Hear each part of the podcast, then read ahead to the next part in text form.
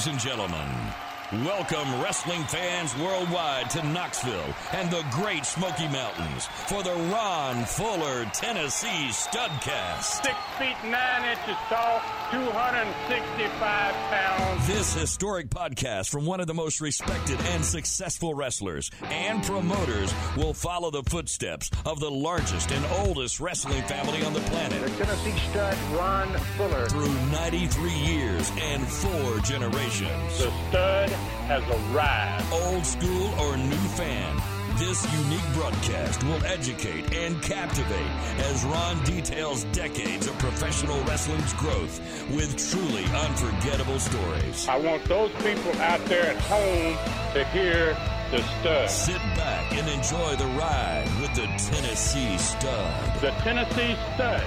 You will learn that name. You will remember it. And now, The stud is here. please welcome your Studcast host of television and radio fame, Tony Basilio. Tony Basilio welcoming you too. Can you believe this? We're five weeks into this thing. We call the Studcast. It's 93 years, it's four generations, it's in the blood. The Tennessee Stud, the whole story is going to be told. It is your Tennessee Studcast. It is listener supported. We're here to serve you. And when last we left you, the story of Roy has been told. Now we're moving on, and we're around the 1950 mark. Stud, as I welcome you into Studcast 5, boy, I'll tell you one thing. The imaging, the job that David Summers did, the man that runs the Dothan territory of the Studcast, incredible. The man runs Dothan. Yes, he does. He's actually, you know, he's in charge of several stations in uh, in the Dothan market, and he's actually uh, the voice of uh, a station in uh, Jackson, Mississippi. He gets around this guy. He's got great talent. I love his voice. I love how he presents things, and uh, really appreciate uh, him helping us out to. Hopefully, I think bring qu- some quality to the openings and to the closings of every program. And uh, there's going to be lots of times now you'll be hearing on the interior of the program as well. And uh, really, hats off to you, David. You do a tremendous job, and uh, Tony and I both just really appreciate it. No question about it. And when last we left you, it was 1950. It's time to introduce in a big time way Buddy Fuller. First of all, get back into Buddy and uh, how the Fuller name came about. My dad, he was a funny guy too. He had a lot of confidence. He wanted to make a name for himself. When he gets involved, there are four Welches already wrestling. There's Roy, who has wrestled now. There's Herb, whose career is waning. Jack, who did not wrestle for very long. And Lester Welch. Lester's almost the same age as Dad, although they're in a different generation. Lester is Roy's youngest brother, 20 years younger than Roy, basically, and Dad is about the same age as Lester. And Lester and Dad form a great friendship and relationship because they're cousins, the same as uh, Jimmy Golden and, and Roy Lee Welch and Jackie Welch, that's Lester's sons, are cousins to me and Rob. And uh, just arrived basically early 50s. I'm two years old. Uh, Rob's a one year old. Jimmy's about to be born. Roy Lee, Lester's youngest son's about to be born. Jackie, his first son, is a little older than I am. He's been around. He's three or four years old now. The younger future stars are starting to come. The Fields brothers. Let me go back to Dad and how he got that name. He wanted to create a name for himself and a reputation for himself. And in order to do that, he couldn't figure out what name he wanted to use. And he went to a town to wrestle one night in which he had never been. It was in Louisiana, one of Roy's areas that was being run. There was another guy on the card named Buddy Fuller, and Buddy Fuller didn't show up. And the promoter came to Dad and he says, You know, we got a guy that didn't show up here tonight. His name is Buddy Fuller. And Dad was going to be introduced as Edward Welch. And Dad says, He didn't show up. To, has he ever been here before? And the promoter says, No. Uh, we just booked him and we don't know who he is or what he looks like. And Dad says, Okay, I'm Buddy Fuller. Just go ahead and introduce me tonight as Buddy Fuller. He liked the name. And for whatever reason, he liked the name. I'm not sure. He never really told me what he liked about it. but it was his name from that point on. And when Robert and I both started to wrestle, it just became pretty much for sure that we're going to wrestle as Fuller.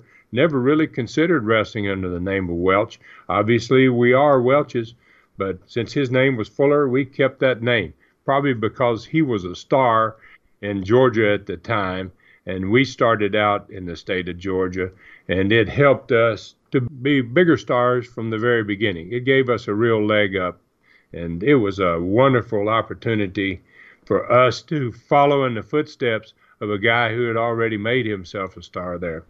So that's kind of how Dad got his name as Buddy Fuller. I'll just take it from here. We're in the 50s. Roy has his huge territory. It's spread everywhere 12 states, 25% of America is under the control of Roy Welch.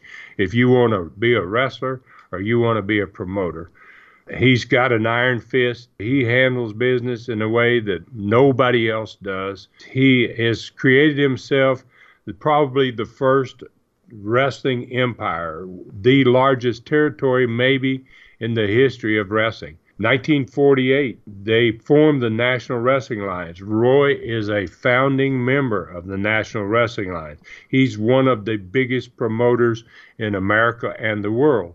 To start with the National Wrestling Alliance, the National Wrestling Alliance was a conglomeration of promoters eventually in the 80s. It contained promoters from all over the world, literally all over the world.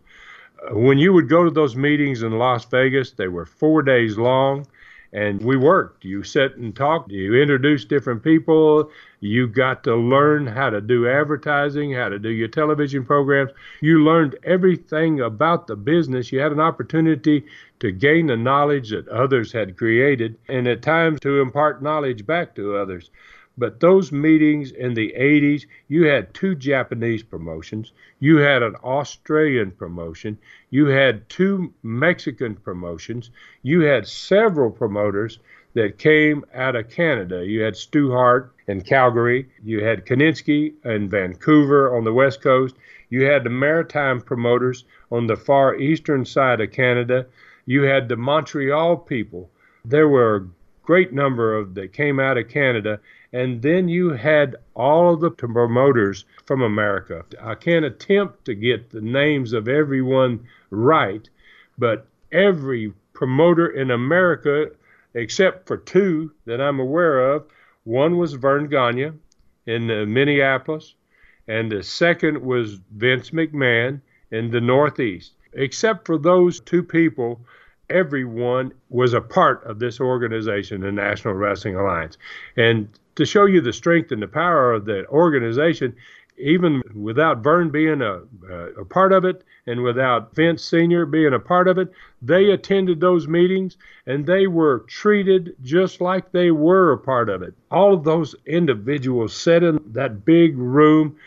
I'm a young guy. I look around and I'm amazed at, at the history in that room of the things that these guys have accomplished. They have respect the integrity of the entire group. If they said, I'm going to do this for you, they did it. It was a powerful tool for guys to be able to continue to operate their own areas. And they all agreed basically that, let's say, Fritz in Dallas, Fritz von Erich in Dallas, is going to be uh, competing with Leroy McGuirk in Oklahoma and they're very close together. They said, Look, these cities here is where I have my TVs, and I recognize where you have your televisions, and I'm not going to put my shows on to compete with you, and hopefully you're not going to put your shows into my cities to compete with me. There was a separation, it was the dividing of the continent of America amongst a group of guys that had worked their butts off to build these territories. Nobody gave them to them. They had to build them, and they had to find the television stations. They had to find the wrestlers. They had to get relationships with the buildings.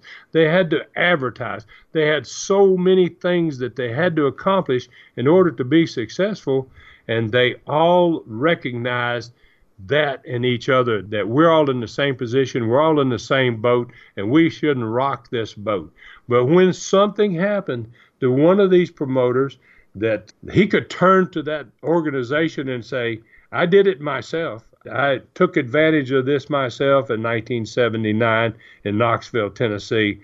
I think I saw somewhere where somebody said what happened, the way I fought back to keep what I had built myself by going to the NWA and asking for help, and I got what they described as the nuclear, the nuclear support. In other words, I got a, an atom bomb dropped on the other company because I produced cards for a length of time there that were far greater than any one independent wrestling promoter could have put together. It helped me to maintain and to keep my company as it was. So, on the NWA here, a little bit about Dad. Is that okay, Tony? We'll start into Dad? Absolutely. Starting your dad. Before you do, though, one thought for you. You had mentioned in one of our earliest studcasts talking about when Vince decided to make a move on everybody in the 80s and how at first it looked like, well, hey, this is going to be a good thing, a national promotion. But unintended consequences of that, just thinking about you telling your story there and telling the story of what you saw through the eyes of your father and his membership in the NWA. With those guys, you had territories to train young people coming up. So by the time they came up, you didn't have to feed them lines. They already had personalities. They had already found their voice. The way you had said that you in our previous studcast had found your voice. I'm now the Tennessee stud and what this embodies. And nobody was writing promos for you. That's one thought. The second thought is you had a system set up where you could keep guys fresh because you could trade talent. So this guy is here, he goes across the country, he stays there for a while, works three or four programs, and then he goes about his merry way. So we have a healthy, vibrant system where in several cities in North America on any Friday, Saturday, Monday night, Thursday night, you have programs being run and you have a healthy and vital sport that actually takes care of itself it's a shame that we don't have that system now. But I think about those men, and I don't know whether they realized it at the time, but the system they set up was really ingenious because it was self sufficient. Ron, if you stop and think about it. Oh, yes. Each person, when you own the territory, you're totally responsible for it and you did switch talent. Lots of times it wasn't necessarily the promoters that said, I want your guy, I'd like to have this guy, I'd like to have that guy. It was actually the wrestlers themselves. Sometimes when you said, okay, uh, you've been here for quite a while, I really enjoyed working with you, you're great talent, I'd love to have you back, I need you to be gone. My time period was normally about a year at least. I would let guys go for a year and they would handle it themselves. These guys were very self sufficient. You were an athlete that was by yourself. You didn't have a team. You didn't have anybody booking your rides. You didn't have anybody booking your events. You didn't have anybody showing you how to practice. If you wanted to put your body and your time and your effort into being better, then that's where you got ahead. And if you didn't, you remained the first match guy, or if you wanted to to do what you needed to do to be a main eventer, then you had to put a whole lot more effort into it. They took care of themselves. They took it upon themselves to decide where they want to go, most of them.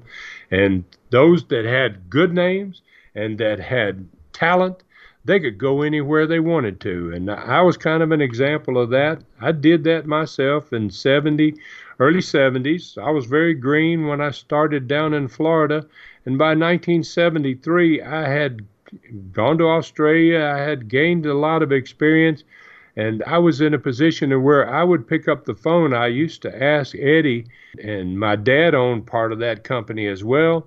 And I would say, uh, I want to go wrestle a show for Don Owens in uh, Portland, Oregon.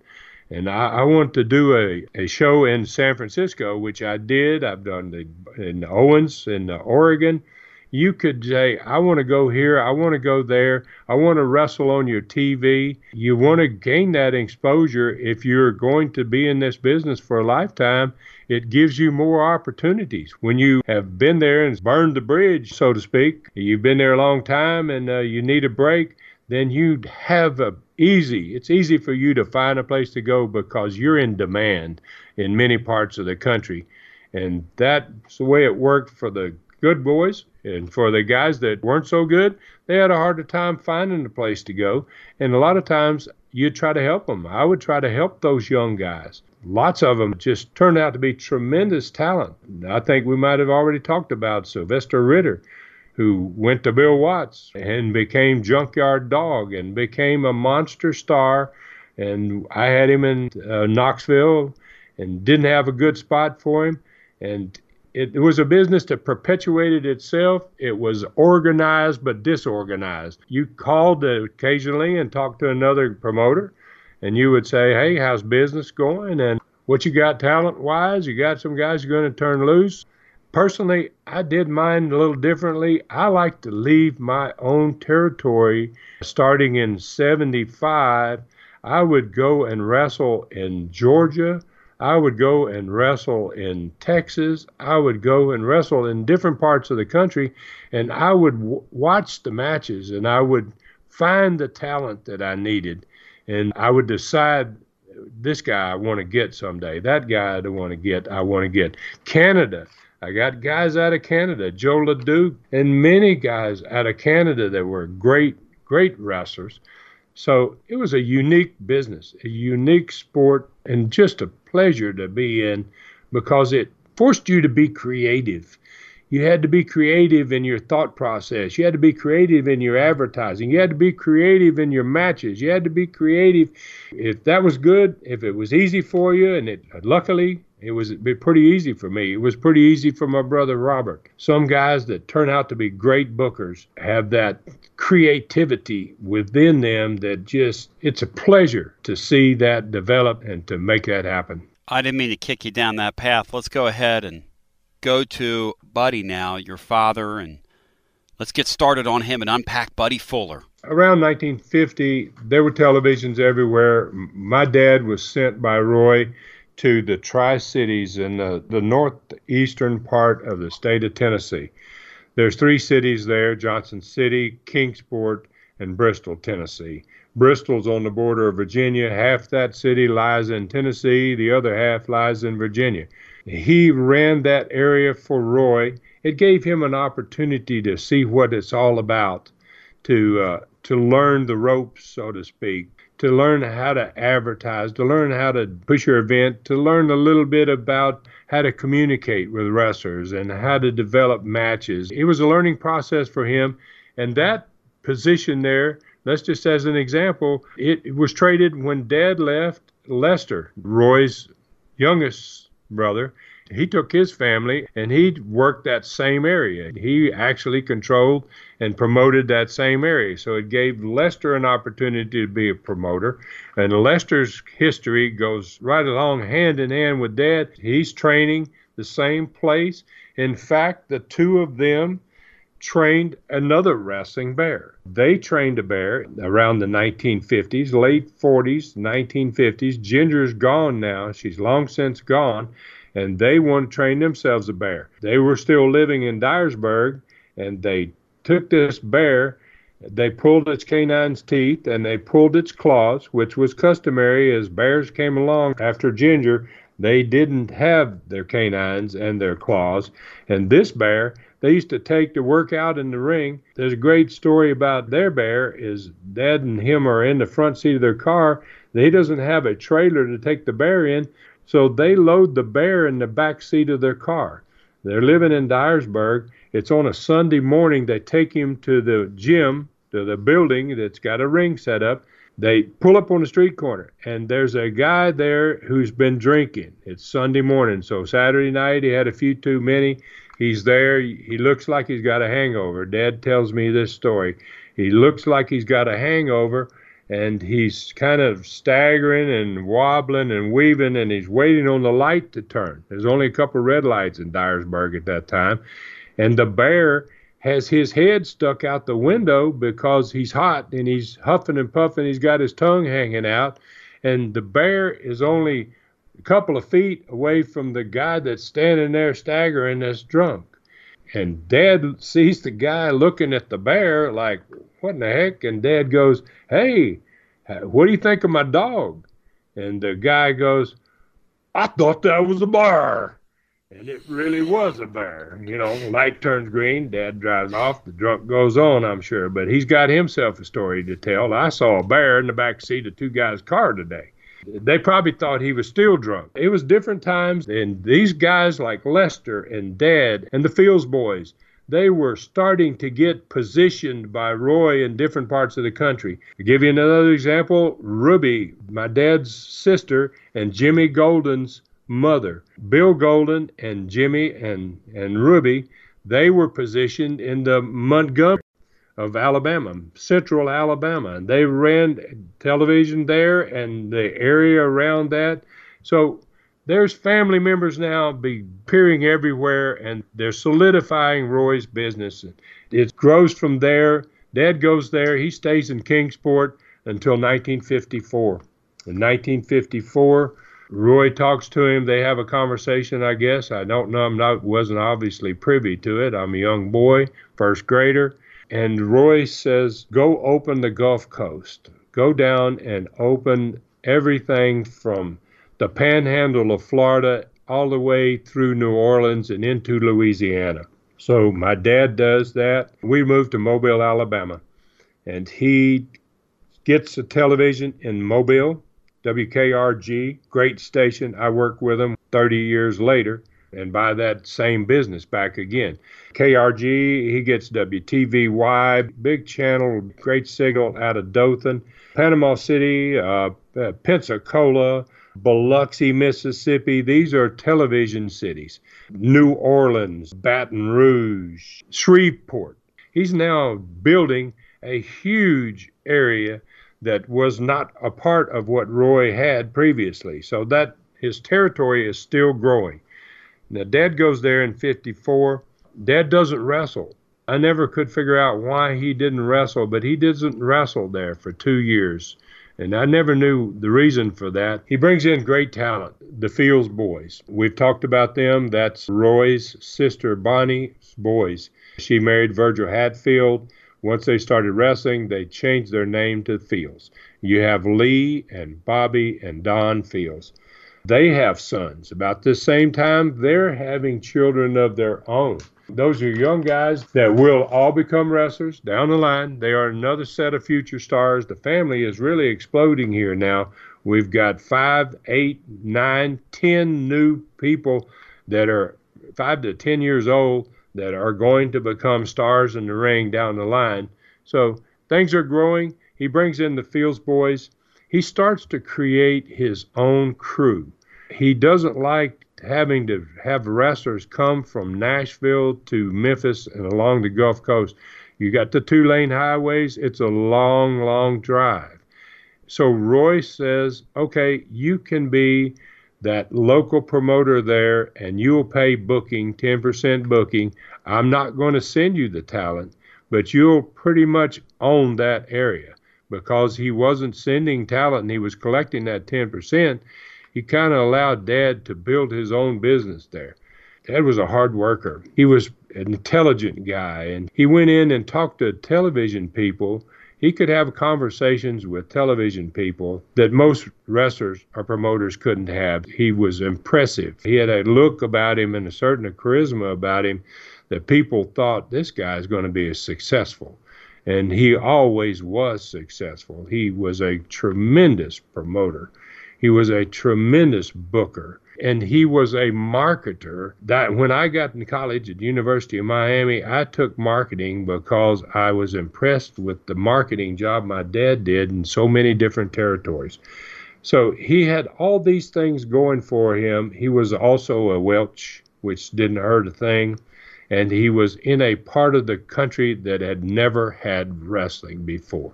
So he's on television now there's still no tape at this point. So you can't send your program, uh, you can't jockey it around from station to station, from state to state. You've got to send wrestlers to Dothan. You've got to send wrestlers to Biloxi. You've got to send wrestlers to New Orleans. Uh, you've got to cover the Mobile station. There are different times. The programming is set up at different times. You've got a program in Mobile, let's say, at 12 o'clock, and your show in Dothan is at 4 o'clock. You've got enough time to wrestlers to wrestle on TV in Mobile, wrestle on TV in Dothan, and maybe wrestle on a live match in Dothan that night.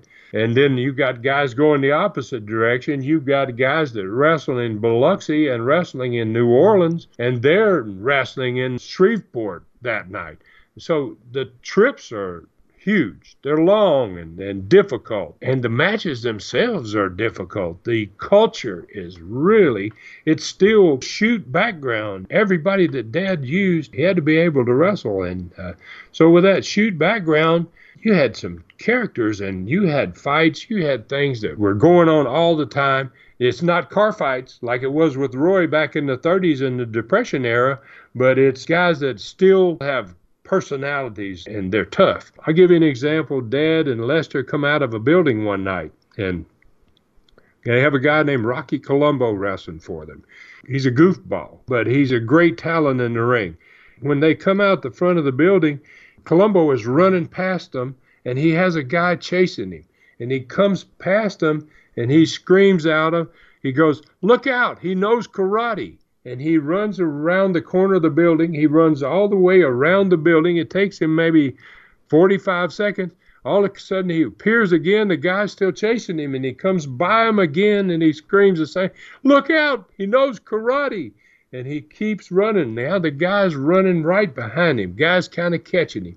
He comes around the building again. He gets to him. He's almost to him. He screams it one more time. Look out! He knows karate. And then he just stops and plants it. And this guy runs right straight into a punch, hits him right in the darn chin, knocks him cold. He goes down, bam, he's out. Colombo now he's standing in front of Dad and Lester by the where he hits him. He times it so that he stops right in front of him. Bam! He knocks the guy out, and then he says he knows karate, but it won't do him any good. And the guy lays there. It's that's the mentality of what's going on with his wrestlers. They are all tough son of a guns. They're deadly when they get with people that say, well, it's all fake and it's all phony. It's dangerous to talk to those guys in those veins. And you know, you talk about Colombo. There's a guy that later went on and had some success up in New York, and a, a guy who you're getting ready to introduce a character into our story here in Jack Pfeffer here momentarily, but that's a guy whose career was largely influenced by Jack Pfeffer. In fact, some of the names that you're going to be hearing just to give you a sneak peek of what's coming your way in subsequent studcasts. It's going to take a while to get through these because there are stories affixed to each one. But Jose Lothario, Joe McCarthy, Rocky Colombo, who you just heard the stud talk about, the Medics, somebody called the Wrestling Pro. We're going to hear about Joe Scarpa. Told you about Jack Pfeffer. We're going to talk about the Fargos and the Assassins, Paul DeMarco, Nick Bockwinkel, the Torres brothers, Leo Garibaldi. It's like a treasure trove what you have at your fingertips. Yeah, and he's rocketing here. He's taken this territory, this little territory of his own he's making, and he is exploding it.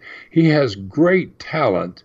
You've got these Fields boys, and you've got Lester. Now, Lester comes, he leaves the Tri Cities and Tennessee, and he comes and he's added to this mix uh, you have five Welches in this group of wrestlers. You, the, the three Fields boys and Lester and Dad. They are kind of like the leaders of the pack. Everybody looks to them for toughness, for attitude, for hard work in the ring.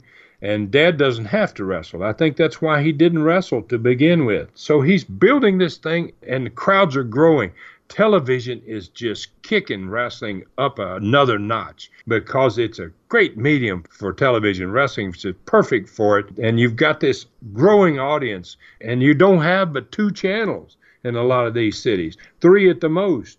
And you've got your ABC, your NBC, and your CBS, and that's all there was. You don't have cable, you don't have any other choices. So there's not a lot of programming on there, and they're getting these big, big numbers because they're exciting people. They're making fans out of people that have never seen the sport before. And it's growing to the, such a point that, that Dad decides, I've never talked to him about this, but that, this is the way I feel this all went down. Dad decides that he wants to wrestle finally. This is 1958 or so now. And there's a guy there named Mario Galento. We've talked about him briefly. I think we had a little conversation about him the other day. A tough, really and charismatic guy. Was in the movies. He became a movie star. Uh, he had long black hair, in tremendous shape, thin body, abs. He had abs when abs weren't around. That was very unusual to see somebody that had abs. He worked out hard. He ran every day. He trained like nobody else did. He was a, such a fanatic that he would ask his guys to bust each other. It was called the hard way. He would say, uh, I'd like to see something happen in the match, and uh, I'd like for you to bust his eye. And those guys would, they would go for it. And then he started saying, okay, I will pay you $25 extra if you get hard weighed, if you let somebody bust your eye. And one week, I think Galento got $125 at the end of the week, so he busted his eyes five times during the week. Dad starts this program with Mario. It's never been done before nor since that I'm aware of, and and they get into fights actually downtown in Mobile. They run into each other in a restaurant and they get into a fight. The police are called. The police come in. The police can't hardly break it up. They just bust each other. They're bleeding. They're taking bumps. In fact, in one fight, Dad told me he drug him outside. The cops had backed off because they couldn't stop it and they didn't want to shoot him. So they just kind of backed off and let him keep going. And he dragged Galento out and he had parked his Cadillac out front and he slammed Galento's head face first into the hood of his Cadillac and dented the hood in his Cadillac. They had a couple of these bouts in the city of Mobile and then he said, I'm going to wrestle. Now, he'd been basically the promoter all those first years, for four years basically. He was the promoter and he didn't wrestle. Now he has a new star. People don't know whether he can wrestle or not, but he can damn sure wrestle. He was a great wrestler. So he wrestles against Mario Galento, 1958. It was such a big event. He gets Joe Louis. Now, this, you know, Vince, eh, everybody says, well, you know, Vince had the big shows. He was the first one to have these big stars and all that come. Well, that's not true because my dad did it in Mobile in 1958. He went into Ladd Stadium because there was no structure, no building, nothing, no baseball park that would hold that many people and they drew 40,000 people. In 1958, the main event was Dad against Mario Galento, and the referee was Joe Louis. And in that match, it was a five minute long match. I have seen pictures of that match. I wish I had kept them. I never saw two guys bleeding as bad as they were bleeding. Actually, the match only lasted five minutes. There was an athletic commission at the time. The athletic commissioner came down to the ring and threw the towel in and stopped the match. Said, "This is it." Would they wouldn't quit? He got on the microphone and says, "You've got to stop this." There was nobody sitting in the first three or four rows of ringside because they were the blood was flying out into the seats. I remember my dad after that match the next day, his face was so swollen, his eyes both were black and closed, swelled out of his face so that they stuck out about two inches outside of his eyeball sockets. And he was like that for two weeks. My mom had to drive him around in a car because he could not see for two weeks. And after a couple of weeks, I'm a kid, I'm in the second grade, I think, second or third grade when this happens. He goes to the mirror in the house that we live in over the fireplace and he opens his eyes with his fingers. He puts it over his eyeball and he opens it up. It's still swollen shut and blood squirts out of his eye onto the mirror. He's got that much blood after two weeks still in his eyes. Galento had 75 stitches. He had busted his right eye in five places above it, below it, the side of it, and his eyes were black as well. He wrote a book, and the back cover of the book was the picture of him after that match. That's how business was being run in the 50s. I'm just picturing that, what that scene must have been like, and how these guys, as you say, busted each other up the hard way. There's a certain amount of respect you got to have for the other guy because you don't want to kill him. But at the same time, we're here to make this appear to be as real as humanly possible. What kind of relationship did Galento and your father have outside the ring? They wrestled three times for sure that I can remember. All three of those matches were crowds of 30,000 or more. They had a tremendous amount of respect. They never communicated. I was a kid. I was not privy to what was going on. I just went and watched. In fact, that match, I wanted to go very badly. They were in Ladd Memorial Football Stadium where they played for many, many years the All Star game, the college All Star game. One half of the stadium is totally full. They've got 5,000 ringside seats on the field and another 5,000 people standing behind those ringsiders. I saw a picture of it. I wish I had saved some of these things uh, it was astounding. It was a shot from the far side, from the other stands, and, and to see that many people at a wrestling event, to, it spoke volume as as to how hard he had worked and how successful he had been in building that town and that area. We're there at that time, and it would kind of change gears a little bit Let's talk a little bit about how we were raised. Rob and I, we're young boys at this point. We love to watch it on TV. We don't get to go to many matches. He doesn't take us to many matches. He did take us to one match that I can remember. And back in those days, there were these guys. This was Gorgeous George era. And there was a guy came through. He was Davy Crockett. I'll tell you what, Stud. Hold that thought, can you? Let's yeah. Pick, let's sure. pick it up. Let's pick it up on the other side as we remind you what we're doing here. It is the Studcast. Ron Fuller, TennesseeStud.com. Ron Fuller, TennesseeStud.com.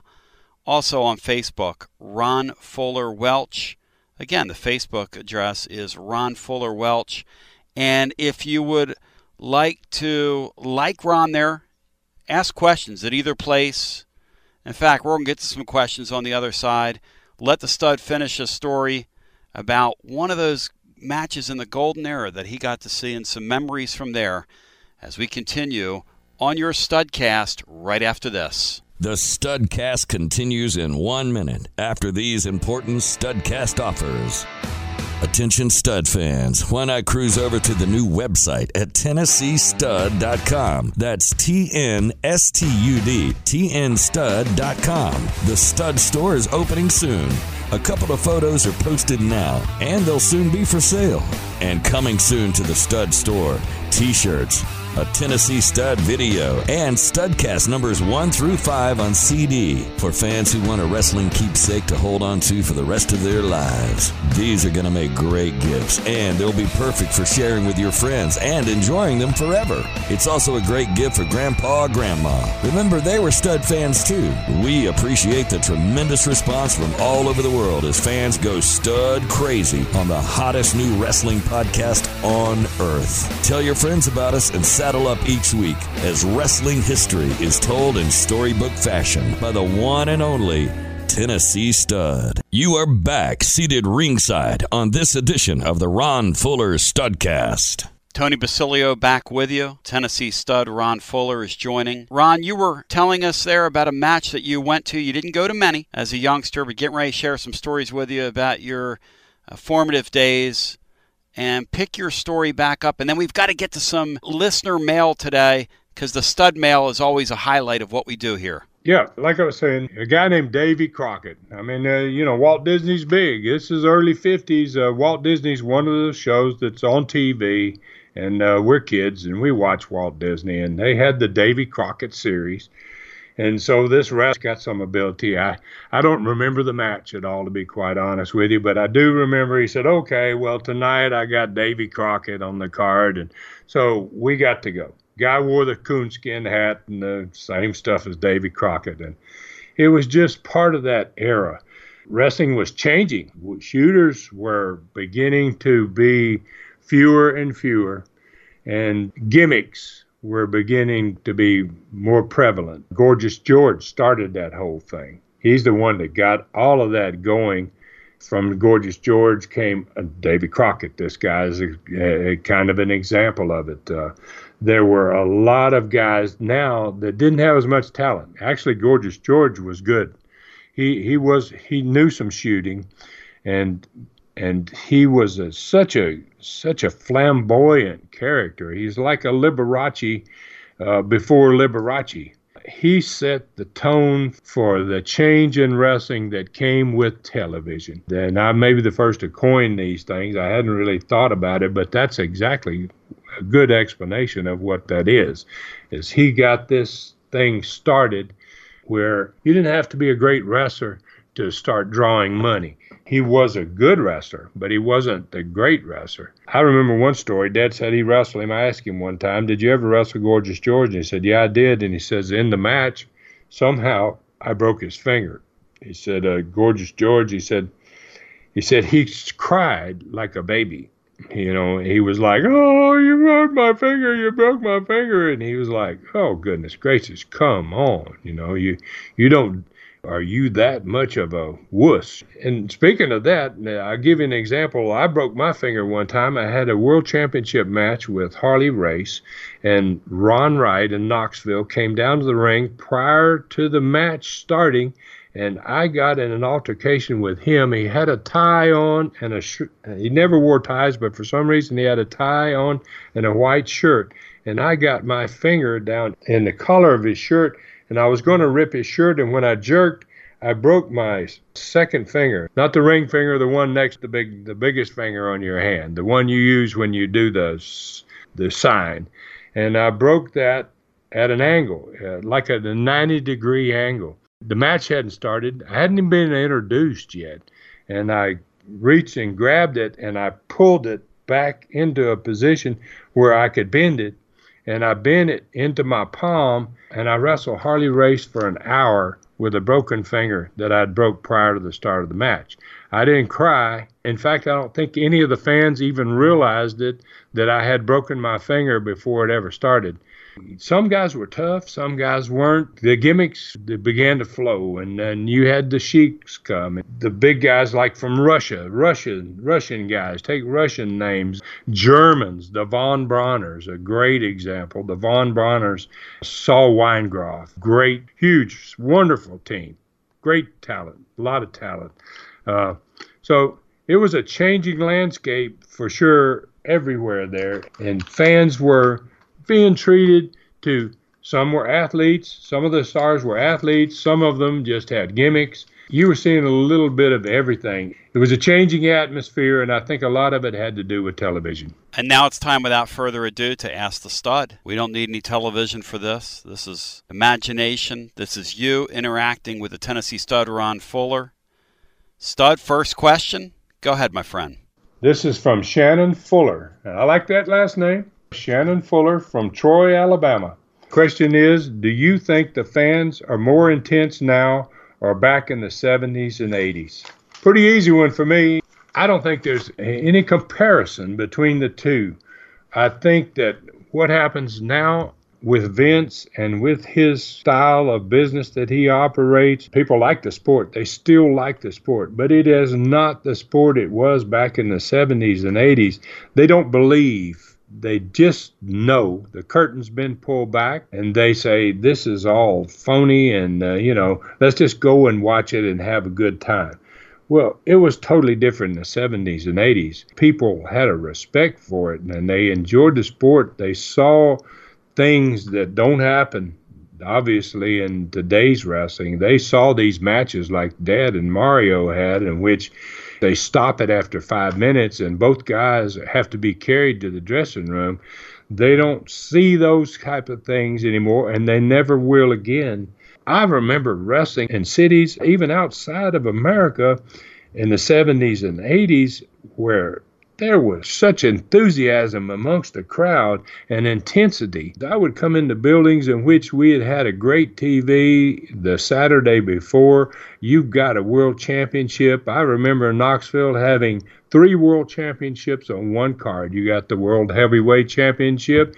That was me and Harley Race. You got the World Junior Heavyweight Championship, Jimmy Golden against Nelson Royal. And the World women's championship, the fabulous Moolah against whoever that might be. And then card underneath that. The crowd would be at, at, a pitch before the bell even rang. When the bell rang for the first match, there was a roar from the crowd. The intensity was already there. You didn't have to go to the ring to provide it, and you didn't have to go to the ring to produce it.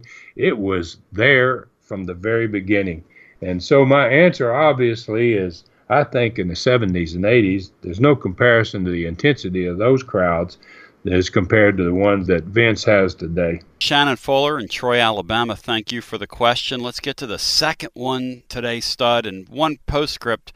Why would people today believe what they see when the promoters themselves present it like a cartoon? Why would anybody respect the sport when it's not respected by those that present it? And it's a shame to the athletes who are in the ring because the athletes who are in the ring, there's a lot of really great wrestlers out there, but it's a shame that the business has changed so much that they can't affect what we see. And that's my two cents, which will absolutely mean nothing to nobody, but I had to get that in there.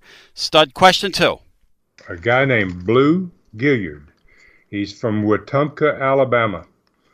What was your craziest, scariest encounter with a fan? Great question. Because we're talking about in the 70s and 80s and the 60s at a time in which sometimes your most dangerous opponent is the fans. If you're a heel, You've got to watch your back at all times. An example, my dad was not a heel, he was a baby face. And in 1965 in Marietta, Georgia, the heels were in trouble. And he went from his dressing room to try to help them get to their dressing room. He's a good guy, and he gets cut 55 stitches twice in two rows by I don't know how deep, the inside outside sew job on the right side of his body. Could have killed him. If they had stabbed him rather than just slice him, he might not have been here. Now, that's a good guy. I've been through some hair raising incidents. I came out of Knoxville, Tennessee. The building set up on top of a hill. It had stairs that went all the way down to, it was in a park in an amusement park, and the building was called the Jacobs Administration Building. That's where, when I bought the business, that's where the matches were located. I had such heat that I came out one night and I had a policeman always followed me to the car.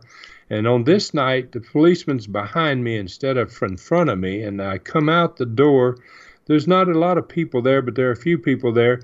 And I see a guy coming toward me. And when he gets close enough, he has a gun. And when he raises his hand to pull the trigger, I knock his arm down and he shoots himself in the leg.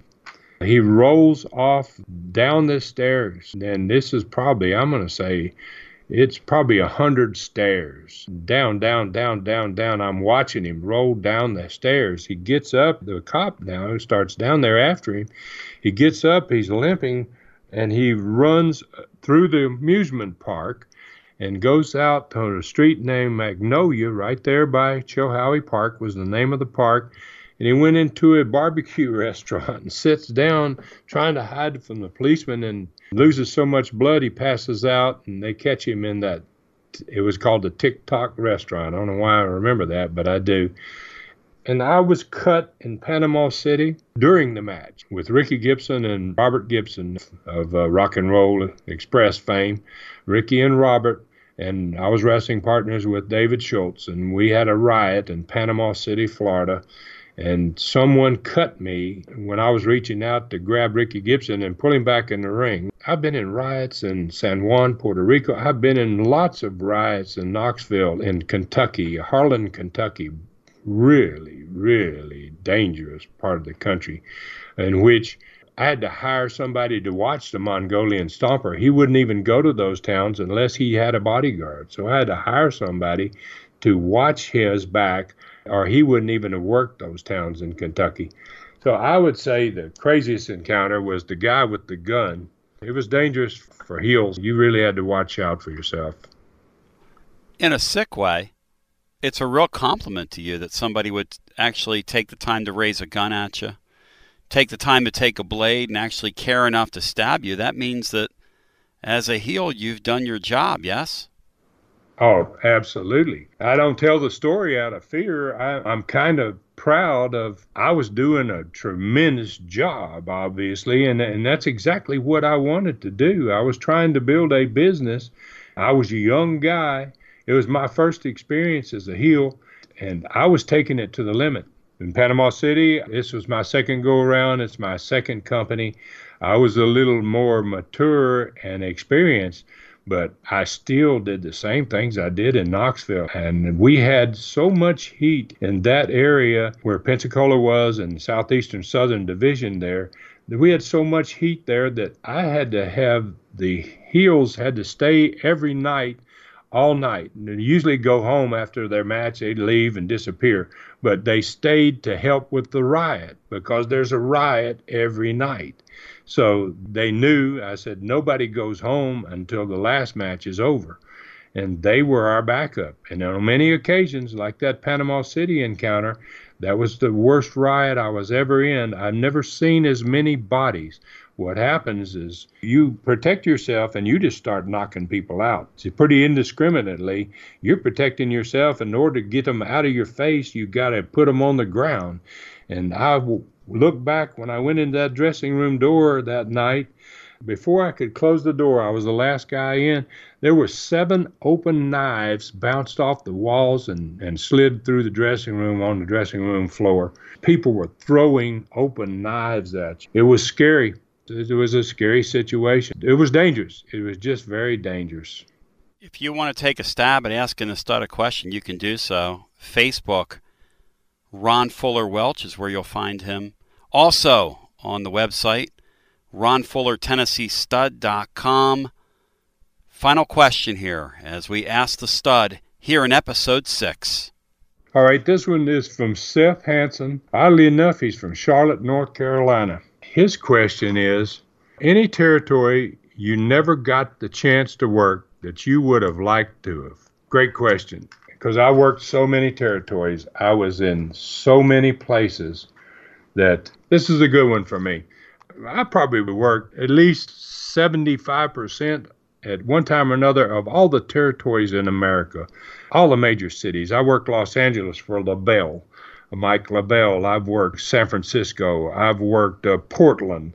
I've worked Stu Hart. I've worked in the Vancouver area. I worked uh, all the Fritzes, the Wattses, the Oklahomas, and the Texas, and then uh, the Geigel in Kansas City. I worked Florida. I worked Georgia. I mean, I was practically everywhere. But I never ever worked for Jim Crockett in North Carolina. That I always wanted to do. Jim Crockett ran a tremendous company and he was a smart guy and he had great wrestlers. There's where your Flairs were and the Pateras. It went on Paul Jones, Don Kernoodle, just star after star after star. Back in the days, uh, some of them I can't, George Scott, I just can't remember enough of them off the top of my head there, but the talent there was very, very good. They ran a good company, a good organization. They had good televisions.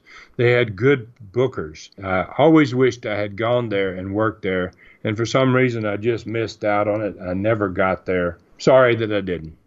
That's a really great question from Seth Hanson out of Charlotte, and it's ironic that right there in his backyard is the territory that you most wanted to work because your style and your philosophy so aligns with what they did in Mid Atlantic You look at some of the television that survived those days and the way they presented the sport, it was almost pitch perfect, wasn't it, with the way you like to see the sport presented? There you go. That's why I really sad that I didn't go there. They ran a great operation. They had a penchant to, to have great wrestlers. They liked to have talent that could move in the ring, guys that worked really close and really stiff. They did a great job. Were they one of the best and maybe the best, possibly, of just about all time? I really do regret that I never got there. I knew a lot of those guys that were there. I ran into them in other places.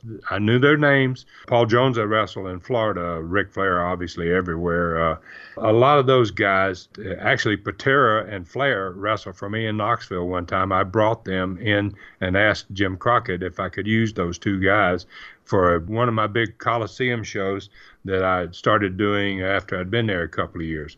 So, yes, it was really good. I think what I want to do today Tony, is I think I want to give the day's winner to uh, Blue Gilliard, the Wetumpka, Alabama question about the scariest encounters with a fan. But all the questions are great. I just really, really love this segment. And as you were saying earlier, Tony, I would love for us to do a program, just a live program in which fans can call live and I can answer these questions live it takes it up a notch. It's like wrestling on a television uh, station or wrestling in a big house show.